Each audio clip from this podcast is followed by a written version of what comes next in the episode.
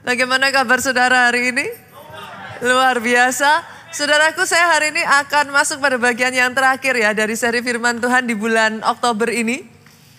Um, saya melihat saudaraku, saya percaya kita semua ini familiar ya dengan istilah tanah perjanjian.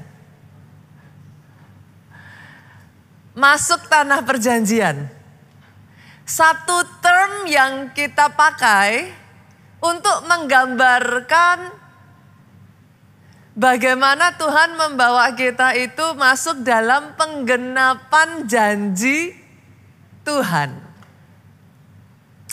Hanya saja saudaraku, saya merasa tidak terlalu banyak orang yang benar-benar ngerti sebenarnya seperti apa toh itu tanah perjanjian gitu.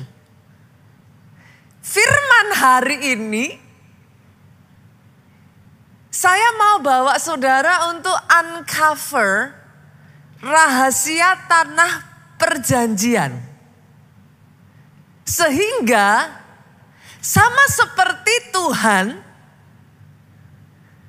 menggenapi janjinya membawa bangsa Israel itu into the journey. Masuk di dalam perjalanan penggenapan janji Tuhan.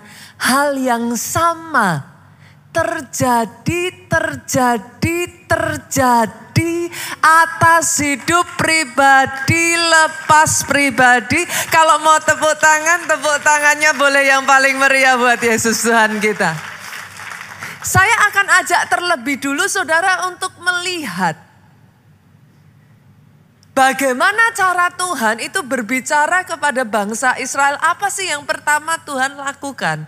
Kita buka dari ulangan pasalnya yang ke-8. Kita baca dulu dari ayatnya yang ke-7 sampai ayatnya yang ke-10. Yang sudah ketemu katakan amin. Boleh nggak saudaraku? Nanti di dalam firman ini kita akan baca banyak ayat dan cukup panjang. Boleh nggak kita bergantian baca? Supaya senggol kiri kanan tetap bangun. Terus bangun sampai akhir saudaraku. Oke ya, saya akan bacakan ayat 7 buat saudara, nanti kita bergantian. Sebab Tuhan Allahmu membawa engkau masuk ke dalam negeri yang baik. Tuhan itu pengen jelasin kepada kita, dia itu sedang berusaha untuk ngomong, ini loh maksudnya Tuhan itu apa. Tuhan kepengen bawa engkau masuk ke negeri yang baik. Itu maksudnya Tuhan. Lalu ayat ini mulai menjelaskan negeri yang baik itu yang seperti apa yang Tuhan maksud. Suatu negeri dengan sungai, dengan mata air dan danau yang keluar dari lembah-lembah dan gunung-gunung. Tuhan mulai kasih gambaran. Aku pengen bawa kamu ke negeri yang baik. Negeri yang baik itu yang kayak gini loh. Dia kasih gambarnya. Ayat 8 dengan suara keras 23. Suatu negeri dengan gandum dan jelainya. Dengan pohon anggur, pohon ara dan pohon delimanya. Suatu negeri dengan pohon zaitun dan madunya. Tuhan tuh ngomong, ini loh kayak gini loh yang aku mau lakukan. Dia mulai visualize it. Dia gambarkan, dia jelaskan. Lalu dia nggak berhenti sampai di situ. Dia kasih gambaran kepada kita, apa sih yang dia mau kerjakan atas kehidupan kita? Ayat 9 ngomong gini, suatu negeri di mana kalau tadinya engkau terus ada di dalam kekurangan, sekarang aku mau bawa engkau makan roti dengan tidak usah berhemat. Jadi dia mulai kayak ngomong gitu. Tuhan tuh mulai kayak ini loh yang aku punya buat kamu. Kalau saat ini keadaanmu terbatas, di mana engkau tidak akan kekurangan apa pun, itu yang aku mau. Nah, Tuhan tuh mulai kasih gambaran. Suatu negeri yang batunya mengandung besi dan dari gunungnya akan kau gali tembaga. Bahkan tanahnya pun akan menghasilkan untuk engkau. Lalu ayat 10 ngomong seperti ini saudaraku sama-sama dengan suara keras 23. dan engkau akan makan dan akan kenyang. Maka engkau akan memuji Tuhan Allahmu karena negeri yang baik yang diberikannya kepadamu. Tanah perjanjian itu satu tempat di mana engkau akan kenyang. Di situ hatimu akan penuh dengan puji-pujian. Pastor, what's your point? Ini yang saya ingin sampaikan saudaraku. Yang pertama Tuhan ingin tahu, kita tahu terlebih dulu bahwa yes, dia punya rencana. Dia memaparkan rencana itu di depan saudara. Ini loh yang aku mau, ini loh I intend to do gitu. Saya nggak tahu sebagian dari saudara mungkin akan mengatakan kepada saya, Pastor, Masa sih keadaan yang seperti saya ini memungkinkan? I don't care keadaan saudara seperti apa. Sebagian dari saudara akan ngomong seperti ini, Pastor masa orang kayak saya ini bisa? Apa mungkin? I also don't care. Karena di sini Tuhan tuh cuma ngomong gini loh, this is what I have for you. I have a plan. Dan sekali lagi dia menjelaskan, dan rancanganku adalah rancangan yang mendatangkan kebaikan. Hari ini saya berdoa ya saudaraku. Saudara bisa tangkap visinya dulu. Jangan banjiri Tuhan dengan apa yang ada di pikiran saudara. Boleh nggak sih for once dengerin apa yang ada di pikirannya? Berapa banyak orang sering kali ngomong sama Tuhan, tapi kan, tapi kan, ini loh keadaanku, tapi kan. Boleh nggak sih sekali-kali dengar Tuhan tuh maunya apa?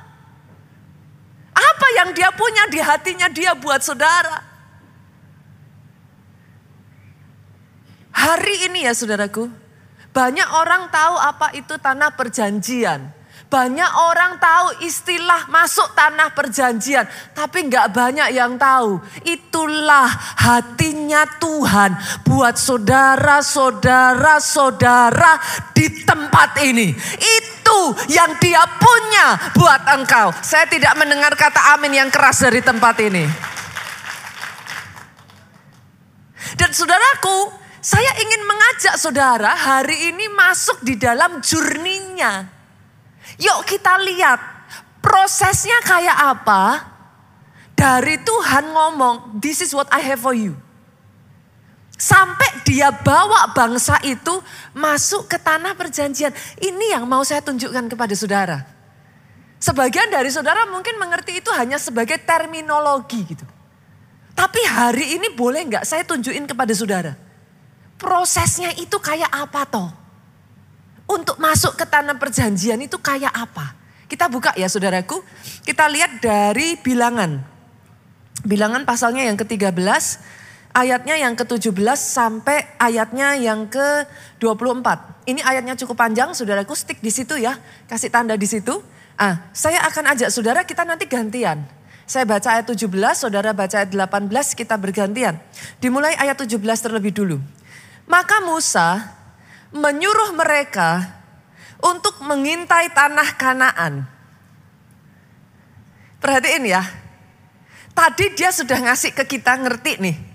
Ini loh yang aku punya. Dia kasih gambarannya. Kayak gini nih loh yang aku mau. Boleh nggak kita sepakat singkirin dulu semua pikiran kita? Because my ways are not your ways. Jalanku bukan jalanmu, pikiranku bukan pikiranmu. Unless kita nyingkirin dulu pikiran kita, kita nggak akan pernah bisa ngerti pikirannya Tuhan. Itu yang pertama dulu ya saudaraku. Terus sekarang Tuhan Musa ngomong sama bangsa Israel. Setelah nerima perkataan Tuhan itu Musa ngomong. Oke okay, sekarang pergilah untuk mengintai tanah Kanaan. Apa yang dimaksud Musa? Disuruh ngamati. Take a bu, diintip. Kita lanjutin ya. Pergi Pergilah dari sini ke tanah Negeb dan naiklah ke pegunungan. Maksudnya gimana? Kalau sudah dapat janjinya Tuhan, jangan diam saja. Go. Pergi. Dilihat. Yang namanya mengamati saudaraku itu bukan cuma ngelihat, dilihat dengan cermat. Kalau sudah dapat janjinya Tuhan, jangan diem, disurvei, dipelajari. Ayat 18 ya, kita lanjut ya, kita lanjut ya. Dengan suara keras yuk sama-sama biar gak ngantuk saudaraku karena pagi-pagi gitu. Udaranya enak kan. Oke dengan suara keras dua tiga. Dan apa? Amat-amatilah bagaimana keadaan negeri itu. Apakah bangsa yang mendiaminya kuat atau lemah? Apakah mereka sedikit atau banyak? Saudara perhatikan. Disuruh ngelihat lebih jelas lagi. Musa tahu loh saudara. Satu hal yang harus saudara punyai kalau mau rencana Tuhan itu digenapi dalam kehidupan saudara. Saudara harus bisa lihat visinya dulu.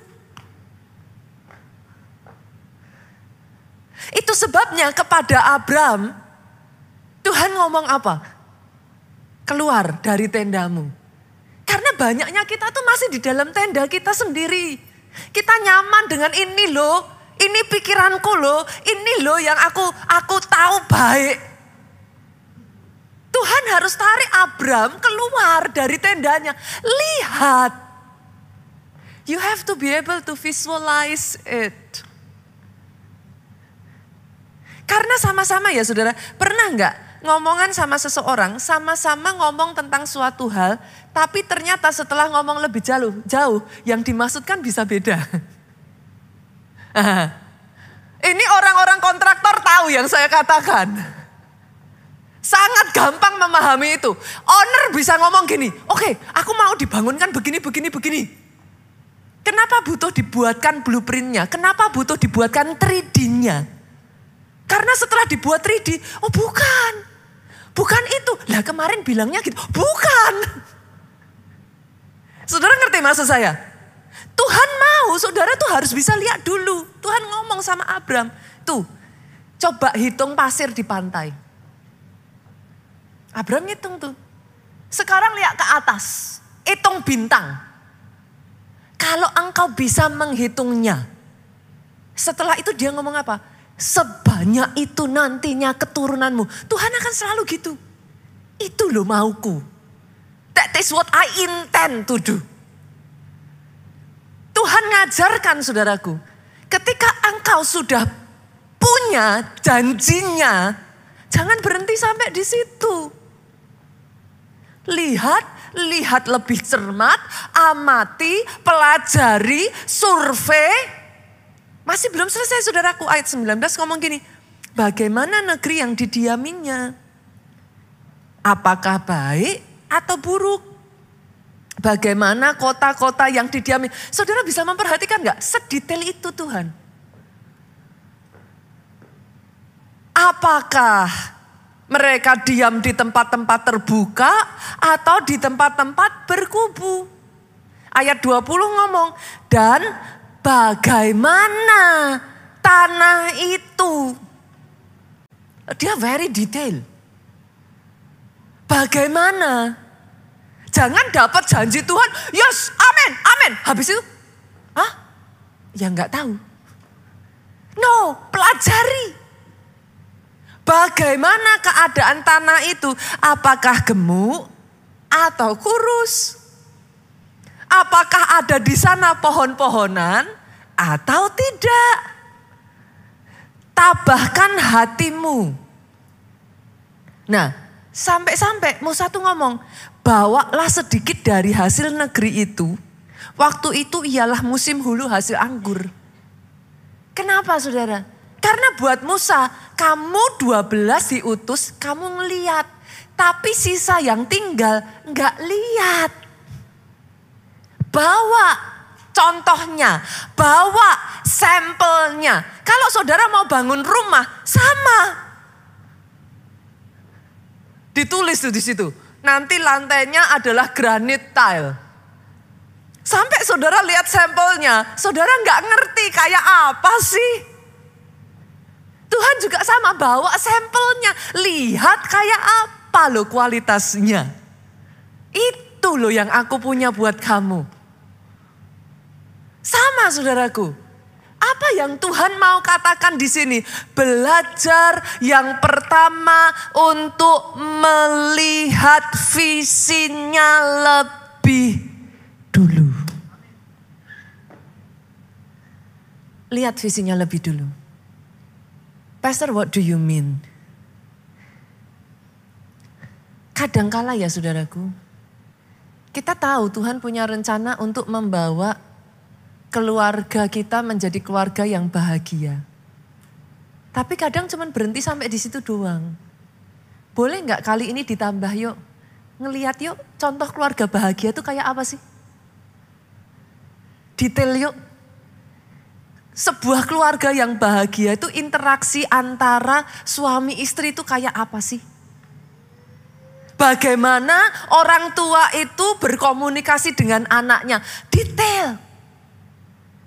Dilihat, lihat dan cermat. Oh kayak gitu. Oh keluarga bahagia tuh coba suami kalau ngomong sama istri teriak-teriak bentak-bentak atau kayak apa? Kok keluarga bisa bahagia?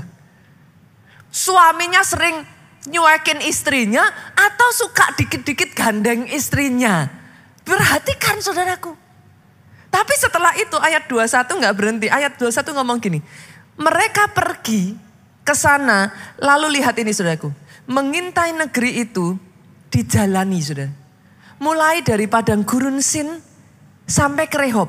Ujung ke ujung. Ke jalan yang menuju Hamad dilihat mereka berjalan melalui tanah Negeb sampai ke Hebron. Di sana ada Ahiman, Sesai, Talmai, keturunan Enak. Hebron didirikan tujuh tahun lebih dahulu dari Soan di Mesir. Dilihat, dijalani. Ujung ke ujungnya kayak apa? Dan Ternyata ketika mereka ada di sana, satu fenomena yang mereka tidak temukan di tempat lain ada di tanah perjanjian. Ayat 23 ngomong gini saudaraku.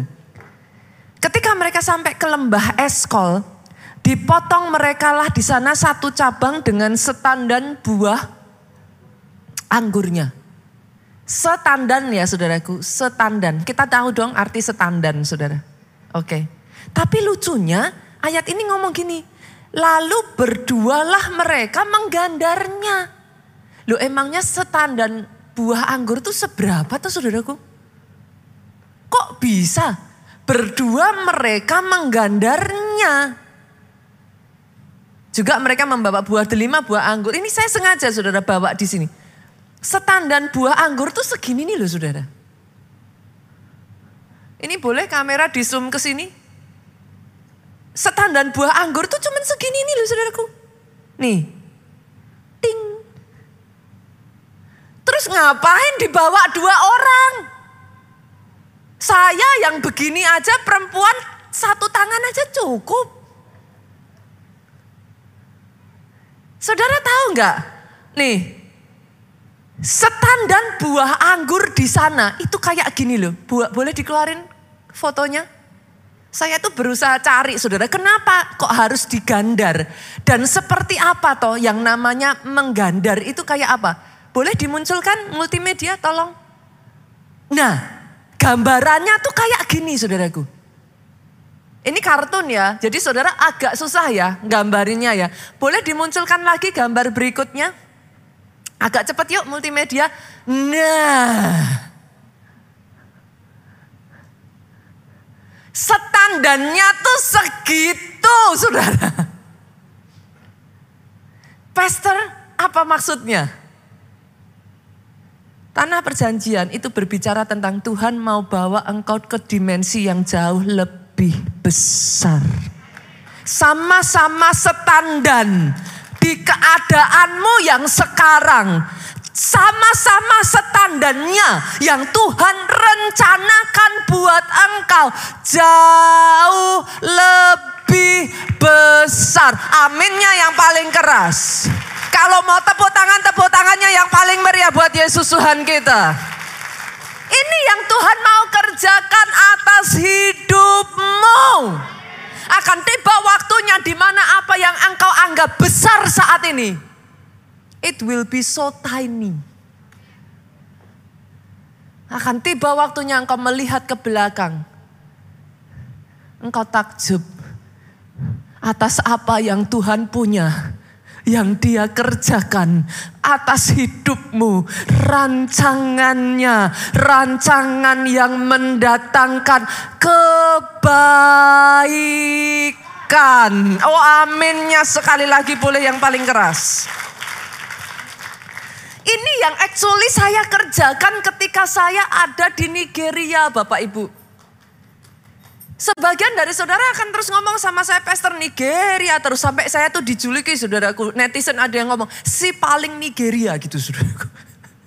Yang sekarang suka ada ngomong ininya ya, si paling Nigeria. But I don't mind, it's okay gitu. Tapi hari ini, kalau biasanya saya hanya cerita ya saudaraku. Tapi hari ini saya ingin menunjukkan kepada saudara, what happened. Proses apa yang terjadi. Selama ini saya melihat yang saya lihat besar, segini ini besar saudara. Saya rasa sebagian dari saudara setuju dengan saya bahwa tempat ibadah seperti ini sudah cukup besar. Sekarang saya ngelihat pik, boleh dimunculkan nggak gambar-gambarnya? Saya lihat pik, berapa banyak dari saudara yang sudah pernah ke gereja gedung gereja kita di pik dan saudara berkata itu pun sudah cukup besar. Sepakat ya dengan saya ya. Ternyata saudara dan saya sama. Saya berpikir itu besar. Sampai saya tiba di tanah Nigeria. Tadi kan bicaranya tanah kanaan ya. Sampai saya tiba di Nigeria. Nah sekarang setelah saya sampai di sana, yang saya lihat macam begini. Boleh dimunculkan lagi multimedia? Seperti apa yang ada di Nigeria? Multimedia boleh tolong bantu saya agak cepat? Yuk. Come on. Gambar-gambarnya saya tahu kemarin sudah diberikan ya. Boleh bisa cepat? Bisa dibantu? Gambar-gambarnya sudah oke, okay. nggak bisa muncul. Coba ditanyakan, kemarin saya sudah minta kepada Novia. Coba ditanyakan. Karena butuh buat saya untuk saya bisa menggambarkan kepada saudara supaya saudara bisa ngerti kayak apa gitu. Ketika saya sampai di sana, saudaraku, saya melihat jutaan orang berkumpul menjadi satu.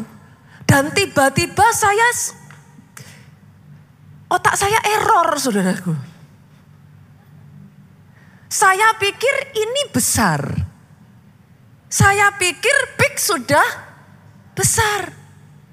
Ketika saya lihat di sana, saya balik ke sini, ini kecil. Saudara nangkap yang saya maksudkan? Saya berdoa ya saudaraku, gambaran yang ada di benakmu itu dirusak sama Tuhan. Apa yang saat ini kau anggap besar, sama seperti di otak saya biarlah itu error. Tuhan gantikan dengan apa yang besar saat ini hanya segitu yang kau bisa lihat, saya berdoa digantikan dengan yang lebih besar. Because what you see is what you get. Saya berdoa kalau hari ini keluarga yang kau lihat, yang namanya sebuah keluarga itu penuh dengan pertengkaran, yang namanya sebuah keluarga, yang namanya pernikahan itu penuh dengan percekcokan. Saya berdoa itu digantikan saudaraku. Karena saya tahu ada sebagian orang berkata kepada saya, pastor saya nggak mau menikah. Adik saya menikah dan hampir bercerai. Kakak saya menikah dan lihat pertengkaran sepanjang waktu. I don't wanna get married. Tapi hari ini saya berdoa, gambaran itu digantikan di dalam benakmu. Itu harus dilepas.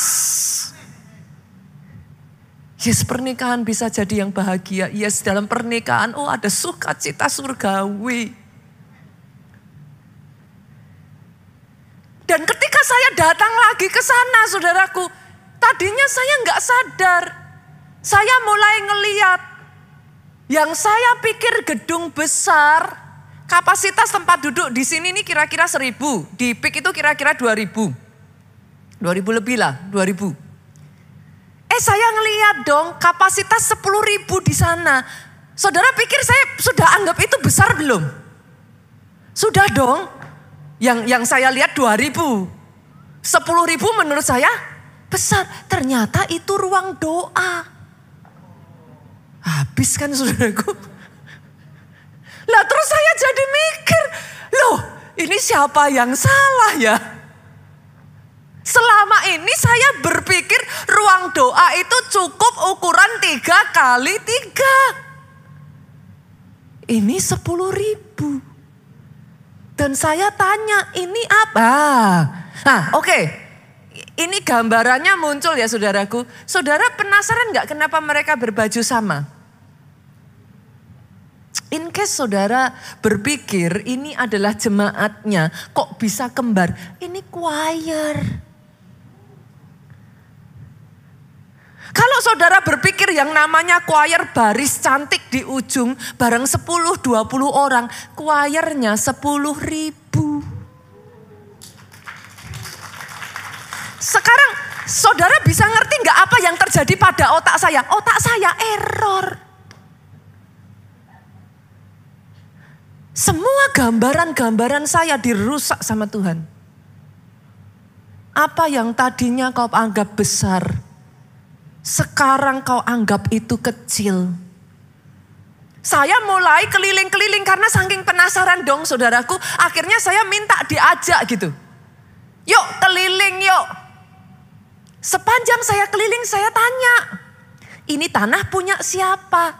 Punya gereja jalan lagi. Ini tanah punya siapa? Punya gereja. Saudara, menurut saudara loh, gereja yang besarnya satu hektar aja udah besar belum saudara?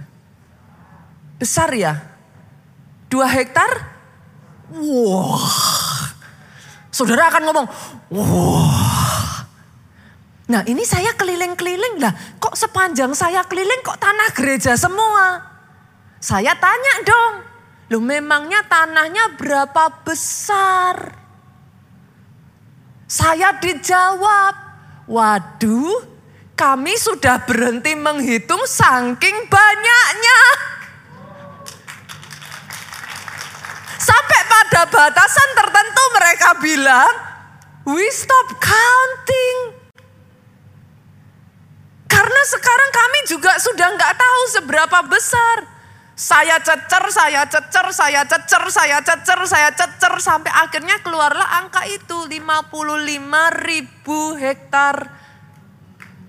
Saudara yang ada di pertanahan, saudara tahu yang saya katakan.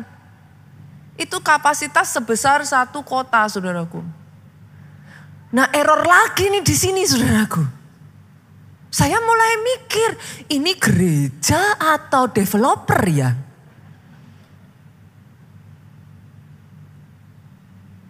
Dari situlah saudaraku. Pak Jo melakukan ayat tadi. Dia berdoa. Tuhan, kalau kau bisa lakukan di Nigeria, apa susahnya di Indonesia? Lihat saudaraku, dari tempat ini Tuhan akan mulai taruh di hatimu. Tiap orang akan berbeda-beda. Saya nggak tahu apa yang Tuhan taruh di hatimu. Tapi ketika engkau mulai belajar melihat, Tuhanmu itu Tuhan yang besar. Dia akan bangkitkan api dalam dirimu untuk berani melihat yang besar. Dan setelah itu jangan diam. Pak Jo ya saudara, setelah ngelihat ini, Pak Jo pulang, Pak Jo doa. Tuhan, aku juga anakmu. Masa di Nigeria bisa, di Indonesia nggak bisa? Dari hari ke hari didoakan. Tuhan, kalau keluarga yang lain itu bisa bahagia, keluargaku juga bisa loh bahagia. Kalau orang lain Tuhan berikan karir, Tuhan berikan pekerjaan yang baik, aku juga bisa loh terima yang sama. Tuhan, dimulai dari itu saudaraku melihat didoakan, diperkatakan. Itu sebabnya saudara mendengar khotbah prophetic declaration. Diperkatakan, terjadi, terjadi, terjadi. Dari situ Pak Jo mulai cari, eh untuk bikin seperti itu butuh tanah. Satu kali di kota Solo Pak Jo mikir di mana ini? Di mana ini? Dibukalah sama dia peta. Daerah mana yang tanahnya masih gede? Dibukalah peta itu tumpang tangan dalam nama Yesus. Yang di Nigeria jadi di Indonesia. Mulai dikerjakan saudaraku. Lalu saudara tahu apa yang Pak Jo lakukan? Jalan. Tadi persis sama. Dari Negeb, tanah Hebron, dijalani. Ada di sini yang punya impian punya rumah, tapi ngeliat brosur rumah aja nggak berani. Terus sampai kapan mau punya rumah? Dulu saya seperti saudara. Setiap kali Pak Jo tuh paling suka lihat brosur, saudaraku. Terus saya tanya, sayang, namanya istri saudaraku, berharap saudara. Memangnya kita bisa beli ya? Pak Jo ngomong, loh bisa. Karena saya sudah cerdik, saya tanya lagi saudaraku. Loh bisanya ya bisa memang. Saya pikir saudaraku, memangnya ada uangnya. Ah, memangnya butuh uang untuk ngeliat. saya jadi tahu saudaraku. Oh, saya merasa tertipu awalnya, saudaraku. Tapi itulah yang dilakukan Pak Jo. Dia kelilingi dari satu ujung ke ujung yang lain. Dan saudara tahu apa yang terjadi? Boleh multimedia dimunculkan? Boleh multimedia dimunculkan? Inilah hasilnya saudaraku. Pusat kegerakan Roh Kudus Global yang ada di kota Solo. Yang saat ini masih kecil, besarnya baru 20 hektar saudaraku. Inilah yang terjadi sejauh mata memandang. Kalau dulu saya hanya bisa lihat itu di Nigeria. Saat ini dalam bentuk yang masih mininya itu sudah menjadi benih yang ada di Indonesia. Sejauh mata saudara bisa melihat semuanya sama seperti dulu. Satu hari saya bisa membayangkan saya akan berjalan di tanah ini dan orang akan bertanya, itu tanah punya siapa? Gereja. Perhatikan di sini saudaraku. Saudara bisa ngelihat I hope you can see it. What you see is what you get. Tangkap dulu janjinya Tuhan. Apa? Janji Tuhan dalam hidupmu apa? Setelah itu lihat. Lihat. Lihat. Saudara di sini yang pengen cari pasangan hidup yang dari Tuhan, lihat. Lu lihat. Lo mau cari pasangan hidup dari Tuhan kok bergaul aja nggak mau? Lah terus gimana? Lihat. Pasangan hidup yang ideal tuh kayak apa toh? Lihat. Oke, saudara boleh lihat pernikahan saya sama Pak Jo kayak apa? Atau mungkin ada pasangan yang mana yang saudara lihat ini kok pernikahannya kok kayaknya kok beda ya? Lihat. Mulai dilihat. Setelah itu doakan. Doakan. Doakan setelah itu jalani. Jangan hanya diam. gerak, kerjakan, selidiki, pelajari. Jangan sedikit-sedikit bilang, mana bisa. Apa mungkin? Kayak Pak Jo tadi itu loh saudaraku. Apa bisa? Bisa. Punya uangnya. Kan gak perlu uang buat lihat. Yang mengerti aminnya yang paling keras. Saya berdoa hari ini firman ini daging saudara. Saya berdoa ada orang di tempat ini yang bisa nangkep kebenaran firman ini. Dan sama seperti apa yang sudah Tuhan kerjakan atas gereja kita ini. Urapan mengalir dari atas ke bawah. Yang dia kerjakan di tempat ini. Dia kerjakan atas pribadi, lepas pribadi, lepas pribadi di tempat ini. Juga saudaraku yang Tuhan kerjakan dalam kehidupannya Petrus. In case ada di antara saudara yang ngomong gini, Pastor, saya tuh sudah semalam-malaman menjala. Tapi nothing happen. Aku sudah berusaha, Pastor. Bukannya lebih baik suamiku tambah gila. Saya sudah berdoa, Pastor. Sampai saudaraku satu hari, Yesus masuk ke kapalnya Petrus. What does it mean? Perjalanan bersama Tuhanmu ya Pak, itu perjalanan covenant. Make a deal with your God. Banyak orang hanya ke gereja, banyak orang hanya sekedar ini. Make a deal with your God. Saya selalu mengatakan ini. Make a deal with your God because He is a covenant God. Baca deh Alkitab. Perjanjian lama, perjanjian baru. Dia bikin perjanjian sama Musa, dia bikin perjanjian sama Abraham, dia bikin perjanjian sama Daud. Dia satu demi satu. He is a covenant God. Make a deal. Sejak Petrus membuat perjanjian, Yesus ngomong, Petrus, berlayar lebih dalam, Terus ngomong, Tuhan sudah semalam-malaman doa aku menjala. Aku nggak dapat apa-apa. Tapi karena engkau yang mengatakannya, aku akan melakukannya. Itu make a deal, saudara.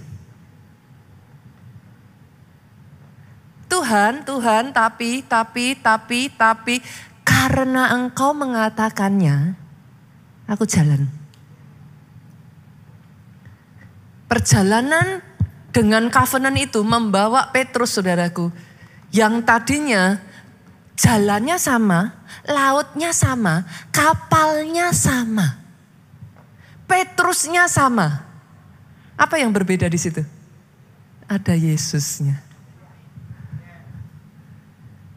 Yesusmu ditaruh di mana, Saudara?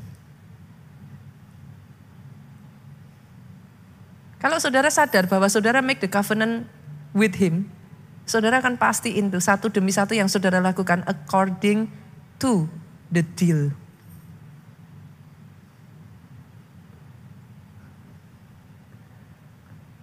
Tapi kalau saudara nggak sadar itu Yesusnya ditinggal kok. Saudara kerjakan semua menurut pikiran kita. Tanya nggak tuh? Konsult sama Tuhan nggak tuh? Bener nggak ini yang Tuhan mau. Bener enggak ini partner yang ditunjuk Tuhan? Tepat enggak timingnya? Consult enggak sama Tuhannya? The moment Peter enter into the covenant saudaraku. Jala itu ditebarkan, Petrusnya sama, jalannya sama, kapalnya sama, lautnya sama. Tapi jala itu tidak cukup, tidak muat untuk menarik ikan yang begitu banyaknya. That is the journey of a covenant, saudaraku. Saya ingin mengajak saudara untuk memahami, tangkap visinya. In case sebagian dari saudara ngomong, Pastor, kenapa ke Nigeria terus? Pernah nggak saudaraku main permainan yang saudara disuruh lihat gambar terus suruh gambar. Saya tanya, sekali lihat gambar bisa langsung gambar semuanya nggak? Hah? Setelah jadi di samping-sampingin, saudara ngerasa saudara sudah tahu gambarnya. Tapi saat saudara gambar, beda nggak? Beda. Kenapa saya ke Nigeria saudaraku? Saya ngeliat, ngeliat lagi, ngeliat lebih detail, dilihat lagi. Setelah itu saya jejerin, sama enggak? Masih beda, kerjakan lagi, kerja lagi, kerja lagi, kerja lagi. Lihat lagi. Habis lihat pulang, kerjakan lagi, kerjakan lagi, disamain lagi. Sudah sama belum? Masih belum. Kerjakan lagi, kerjakan lagi, kerjakan lagi. Doa saya hari ini saudara menangkap the secret behind tanah perjanjian engkau bisa melihat. Nah, sekarang saudaraku, saya ingin mengajak tuh. Tadi setan dan anggur gedenya kan cuman segini ya harusnya ya. Betul ya, ini normalnya. Eh, kok di tanah perjanjian anggurnya bisa segede itu? Kita bingung dong. Apa yang membedakan? Yuk kita buka ayatnya. Kita akan belajar saudaraku. Apa yang terjadi di balik tanah perjanjian itu? Apa yang membedakannya? Ulangan pasalnya yang ke-11, ayatnya yang ke-10 sampai ayatnya yang ke-15. Ulangan pasalnya yang 11, ayatnya yang ke-10 sampai ayat yang ke-15 ngomong kayak gini. Sebab negeri ke mana engkau masuk untuk mendudukinya bukan negeri seperti tanah Mesir. Uh, Mesir itu udah negeri yang hebat saudara. Zaman itu Mesir itu adidaya dari mana kamu keluar? Tuhan itu bandingin. Kamu keluar tahu dari Mesir? Itu yang kamu anggap hebat kan? Itu yang kamu anggap negara adidaya kan? Tuhan ngomong, negeri yang nantinya aku berikan itu enggak sama kayak Mesir. Mesir adalah yang terjauh yang mereka lihat tentang kehebatan dan kebesaran kemakmuran sebuah negara, Saudara. Tapi Tuhan ngomong, enggak, enggak, enggak kayak Mesir. Yang setelah ditabur dengan benih, kau harus harus kau airi dengan jerih payah seakan-akan kebun sayur. Wow. Tapi lihat saudaraku, tetapi negeri ke mana kamu pergi untuk mendudukinya ialah negeri yang bergunung-gunung dan berlembah-lembah yang mendapat air sebanyak hujan yang turun dari langit. Garis bawahi kata ini ya saudaraku negeri itu mendapat air sebanyak hujan yang dari langit. Suatu negeri yang dipelihara oleh Tuhan Allahmu, mata Tuhan Allahmu tetap mengawasinya dari awal sampai akhir tahun. Perhatikan baik-baik saudaraku. Air itu jadi faktor penentu. Air menentukan produktivitas. Saya ulang ya saudaraku ya air itu menentukan apakah di satu tempat itu bisa berbuah dengan lebat, ada kehidupan di dalamnya atau tidak. Artinya, boleh nggak setuju nggak kalau saya bilang gini? Kalau nggak ada air ya nggak ada kehidupan. Lo sederhana aja lo, saudara minum apa?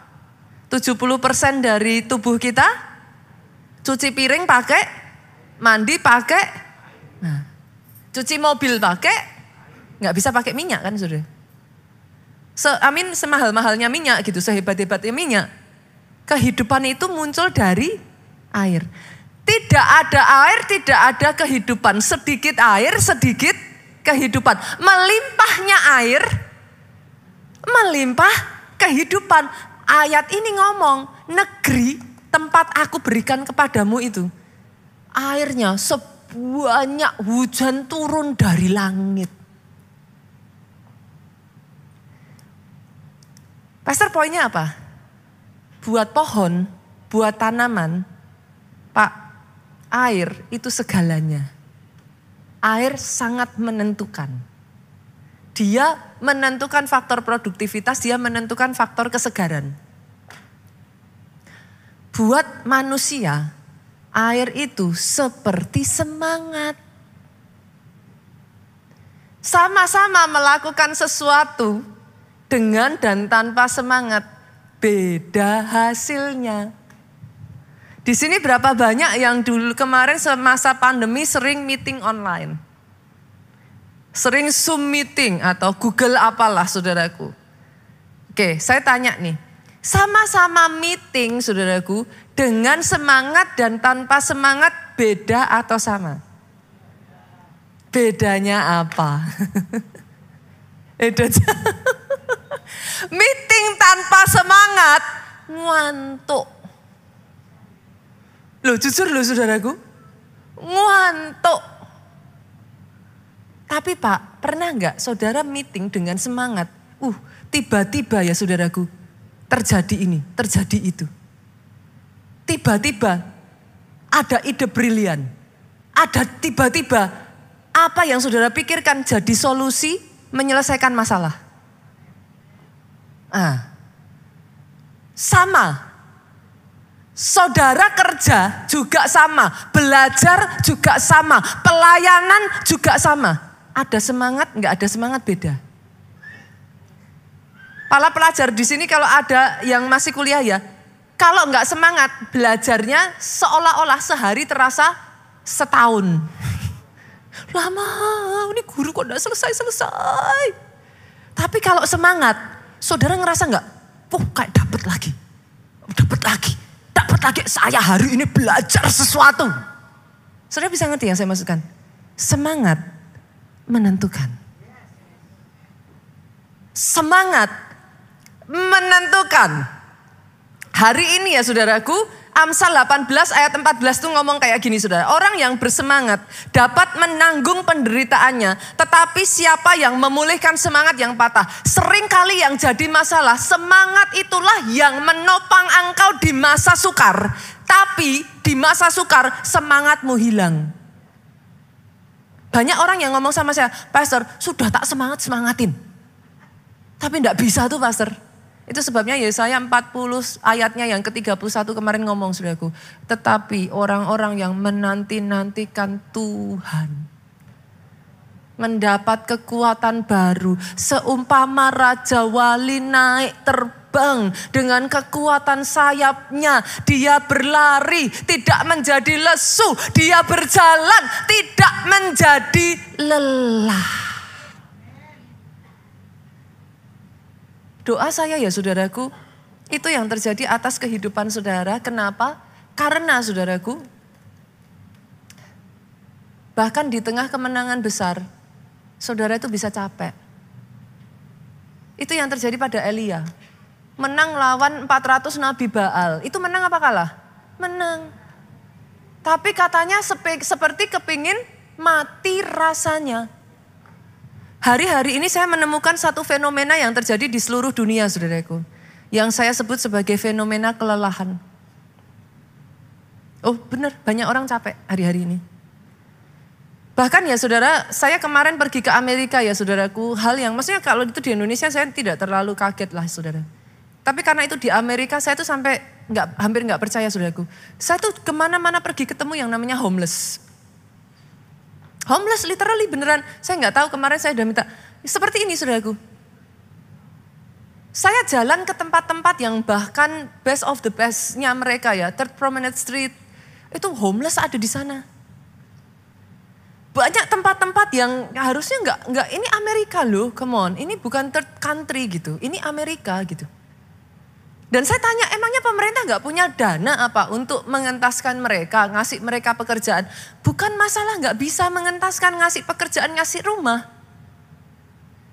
Perhatikan ini saudaraku. Mereka capek di dalam. Badannya masih kuat. Tubuhnya tuh seger, bisa kerja. Tapi capeknya di dalam. Hari ini saya berdoa ya saudaraku, engkau yang ada dalam keadaan seperti ini ya, semangatmu dibangkitkan kembali. Semangatmu dikobarkan kembali. Semangatmu diangkatkan kembali.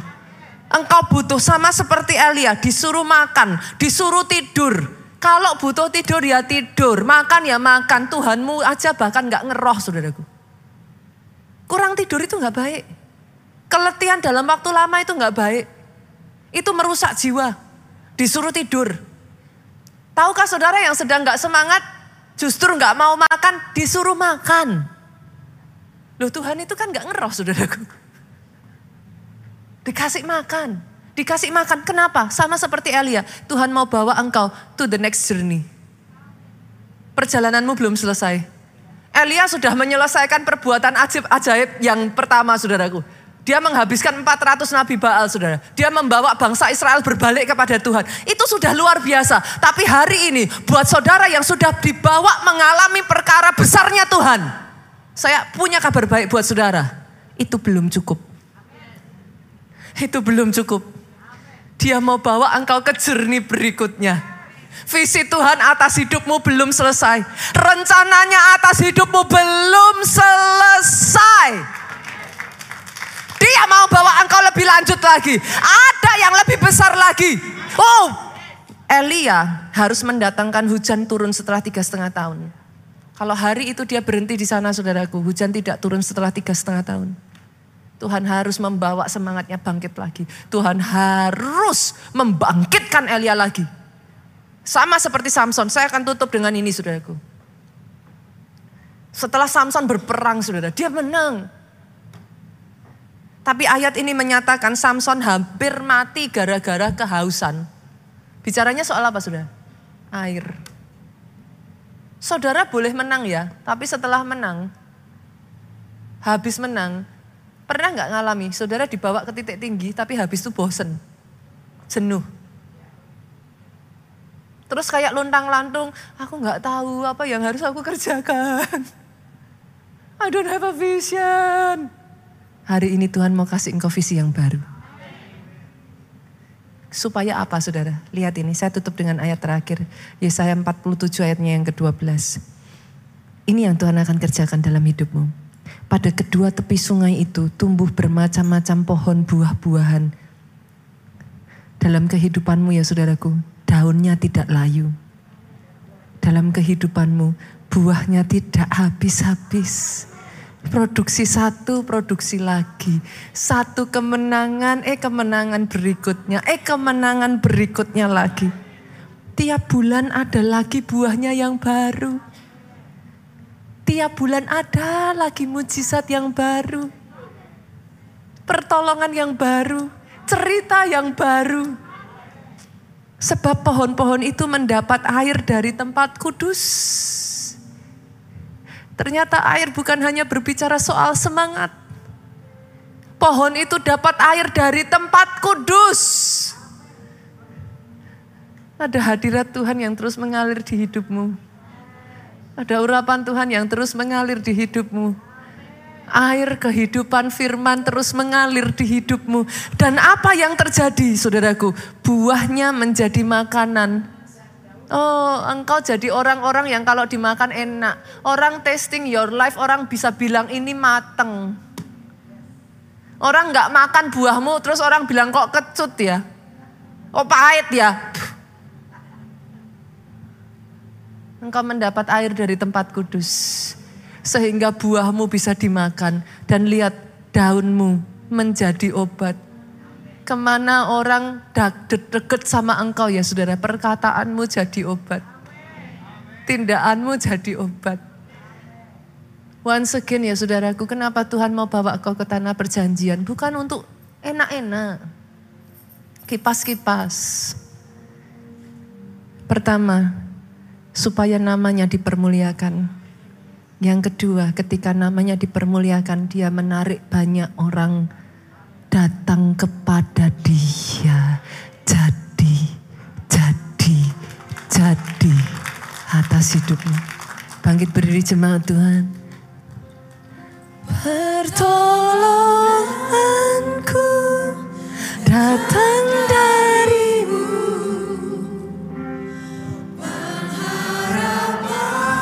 Engkau yang patah semangat hari-hari ini. Engkau yang tidak punya kekuatan lagi. Ku takkan gentar sebab kau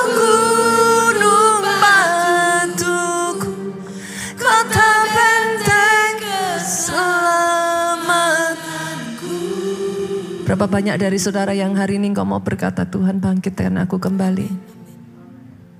Saudaraku uniknya dari ayat ini ya saudaraku ketika Samson kembali dibangkitkan.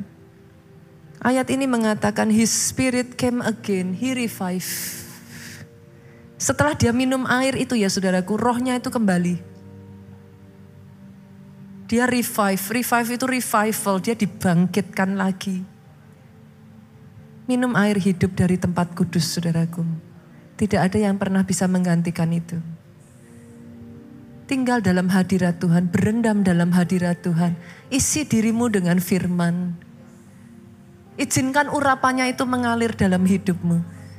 Oh, sebab orang yang menanti-nantikan Tuhan mendapat kekuatan Amen. baru. Amen. Angkat kedua tanganmu jemaat Tuhan. Diberkatilah engkau oleh Tuhan. Amen. Sejak dari hari ini kekuatan itu mengalir. Yes. Kekuatan itu mengalir. Amen Kekuatan itu mengalir. Kekuatan itu mengalir. Kekuatan itu mengalir atas hidupmu. Diberkati engkau oleh Tuhan. Diberkati keluargamu oleh Tuhan. Apa yang dikerjakan tanganmu dibuatnya berhasil. Sehat badanmu, baik jiwamu, kuat rohmu, panjang umurmu untuk menceritakan semua perbuatan ajaib yang dari Tuhan. Oh yes, Lord. Pulang dari tempat ini bawa sukacita. Damai sejahtera Allah Bapa cinta kasih Yesus Kristus. Persekutuan dengan rohnya yang kudus sekarang sampai selama-lamanya engkau yang diurapi, kau yang diberkati Tuhan. Katakan dengan suaramu yang paling keras. Amin.